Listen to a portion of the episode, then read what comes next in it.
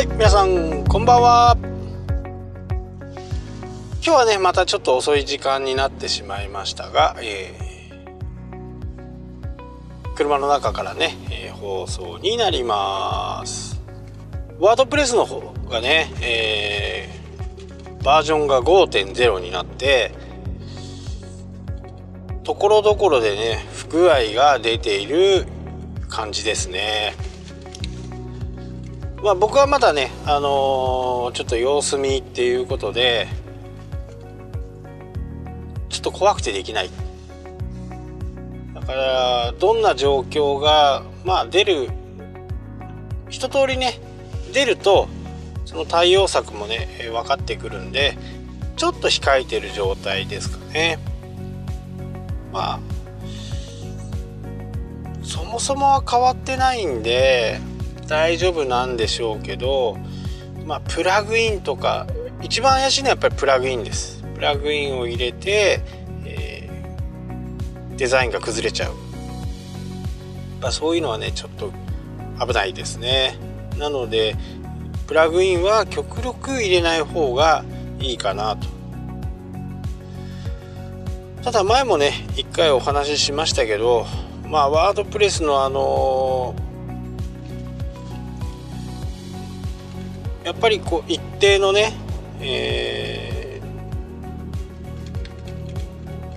ログイン方法が大体一定なんでそこにはねちょっと本当にこう前回秋ぐらいにスパムで全部やられちゃいましたけどもう大変なんですよねやっぱりね。その原因が分かるまでが結構大変でまあやっぱりドキドキしちゃいますよね、バックアップは取ってるとはいえねそれを一回リセットかけてまた戻してデータベースを入れ替えてとかっていうと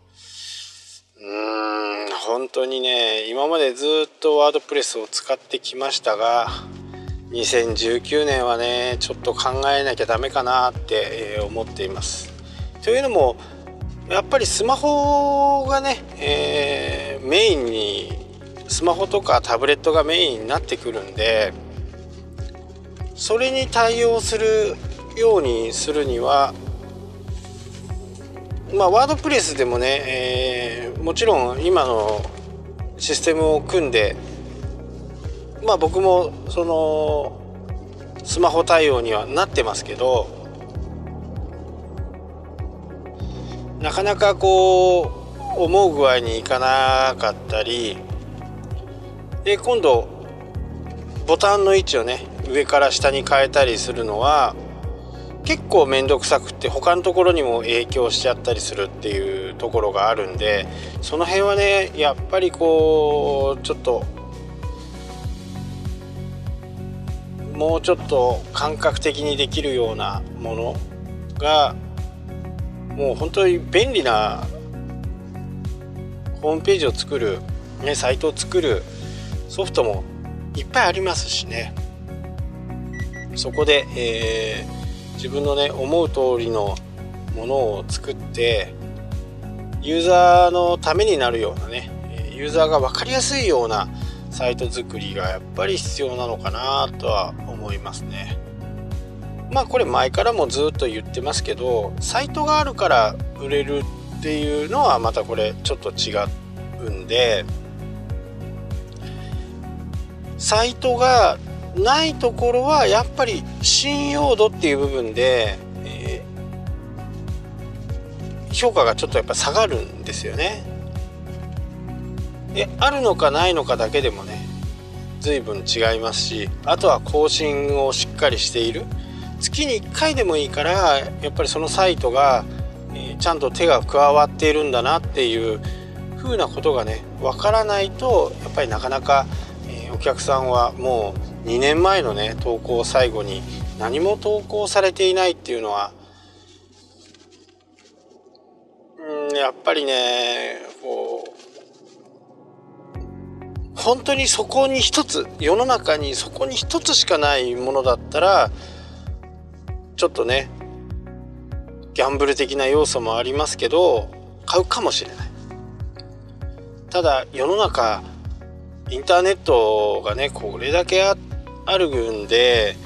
いろんなところでね商品が売られている。全く同じものにはないにせよ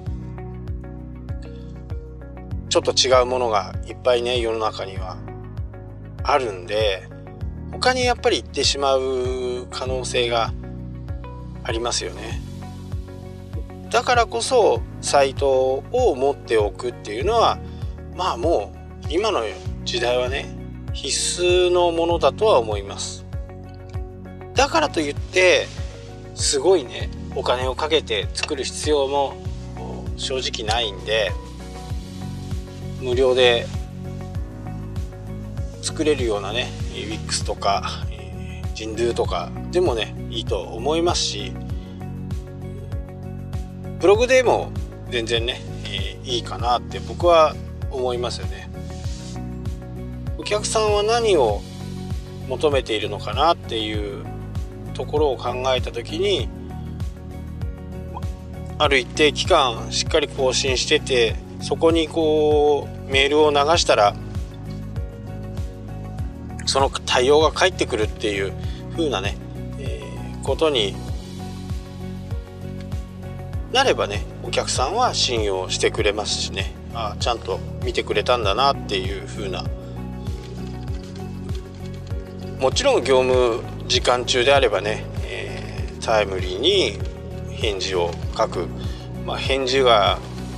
遅くなるんであれば遅くなる旨を伝えておく。もうシステムで組まれている部分もありますから何日間以内にはお返事しますよとかそういうような形でね、しっかりこうお客さんもうそこからねお客さんと接触が始まっていくんでそこでそもそも何か対応が悪かったりメールが遅く遅すぎたりとかね、え、になればお客さんは世の中にいっぱいあるね。他の商品を買うことになってしまいますんでそこは機械損失をしているということでもありますから高いホームページとかね、えー、いろんなこう組み合わせを入れたりとかシステムをね EC サイトだとか EC サイトを入れて今までね僕 EC サイトってやったことやってないんですよ。自分のやつはやったりしますけど EC サイトを入れるっていうことは物販ですよね。基本的に物販なんでそれに見合うだけのね、えー、注文が入らないんですよ。例えばちょっとめやっぱり EC サイトって量もありますしそこのお店がねいっぱいなこうラインナップがあれば1商品1個ずつね全部こう足していかなきゃならない1ページ1ページ増やしていかなきゃならないんで、まあ、労力もかかる時間もかかるしお金もかかる。労力がかかるっていうことは、えー、お金がかかってきますんで。うちは基本的に何ページだからいくらとかっていうことはあまりなくって今まではもう本当に1人区まあ大工さんみたいな感じです。1人区いくらみたいな。1日で終わる作業が例えば10ページであればそれは1人区もらうという形ですかね。まあそこに置いて計算をして、まあ、これだと10日はかかるよねっていうふうになると10日分の1人区をもらうという形ですかね。で、えー、EC サイトをやったことがないんでね多分僕は実体験してないんでよくわからないですけど大体 EC サイトを作りたいっていう風な形のお客様今までの受けてないですけど相談は受けてますからその相談を受けたイメージイメージで申し訳ないですけどやっぱり20万とかね30万とかかかるんですよ。それつけるだけでね。そうなるとやっぱり費用をかけたからには回収したいわけですよね。少なくても回収はしたい。ということはそれだけ売れるかどうか売れる商品なのかっていうこともありますけどやっぱりなかなか売れないんですよ。例えば2000円3000円のものとかね5000円のものとかでもそれには原価がかかってきてるんで例えばまあざっくりですけどね50%かかったとしても30万の費用を捻出しようと思ったらやっぱり倍じゃ効かないんで90万ぐらい EC サイトで売り上げ上げないとうまくいかないんですよね。まあ最低でもねやっぱり原価分だけは、まあ、費用かかった分だけはねもらい回収したいっていうのは僕がその立場だったらそう思いますんでもうなかなか売れないですよやっぱり。本当にねこう特殊な世界に1個しかないオリジナルのものを作るあなただけのものを作るとかっていう風な形であればね可能性としてはあるかもしれませんけどそれには今度 SEO で上位表示をさせておかなければならないですしだからといって上位にいたからといって EC サイトで買うかという部分も、まあ、非常に僕はね、あのー、疑問が残るんですよね。なので多分多分売れませんよアクセス数がね本当にもうバカすかあるんだったら売れるかもしれませんけど大抵はやっぱり1日ね20とか50とか、まあ、基本的にそんな感じですよ。実態実態はね。実態はそんな感じなんでじゃあその中から何人買うっていう風な形を求めていくとまあまあ売れませんわね。売れる方がなんかおかしな感じ。であれば初めは僕はおすすめしてるのは初めはねメールフォームを作ってそれに対して返信をしてでそこでクレジットカードでも振り込みでも、えー、お金を頂いてから送るみたいな形でやっていくのがまずはね初めはいいかなと。そうしてまあ、仮に90万の回収して利益を上げようと思うとなかなか難しいですけど仮に一月ね10万円の売り上げが上がった時にね初めて EC サイトを入れましょうって大体言いますね。だってお金かけた分戻ってこないと嫌じゃないですか。僕が頼む方だとしたらやっぱり嫌ですもんね。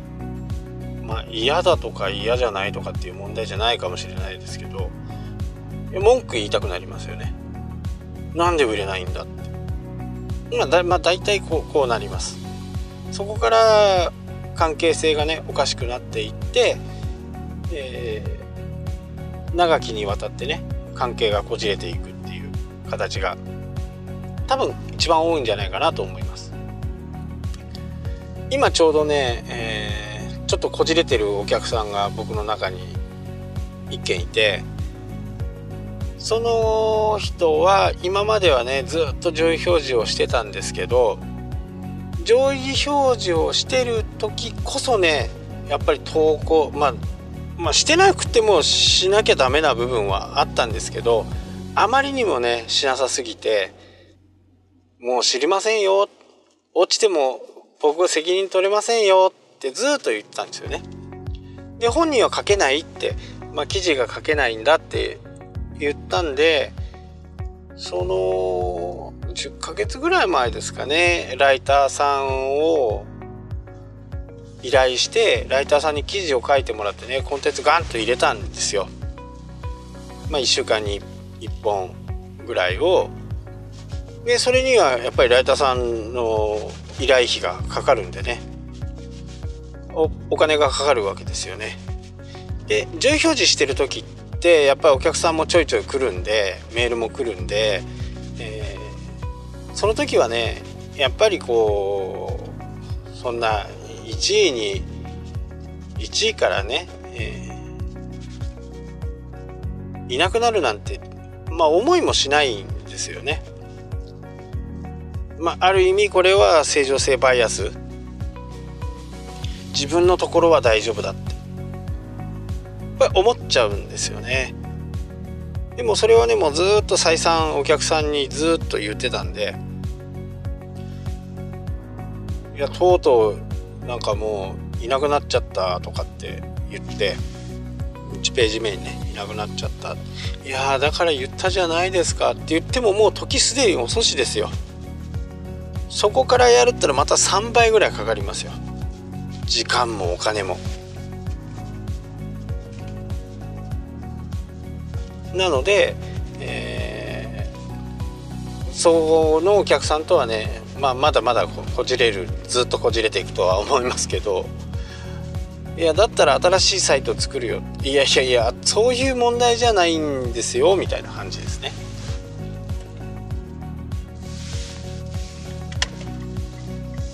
あれは大変ですよね。もうやっぱりある意味1位の味を覚えてしまうと8位とか例えばね20ページ3ページ目の25位にいるっていうのはもう本人的にはやっぱり嫌嫌ですよね。だって1位とか2位にいたんだから。もうやっぱりそうやって、えー、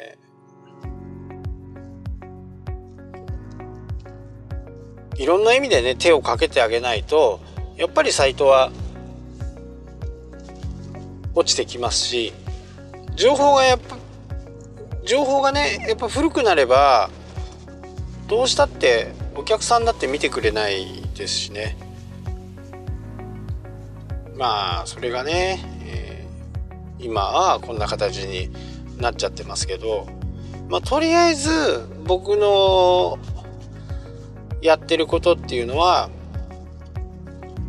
もう一度こうページを見直してえー、少しキーワードの比率を変えて、えー、記事を入れて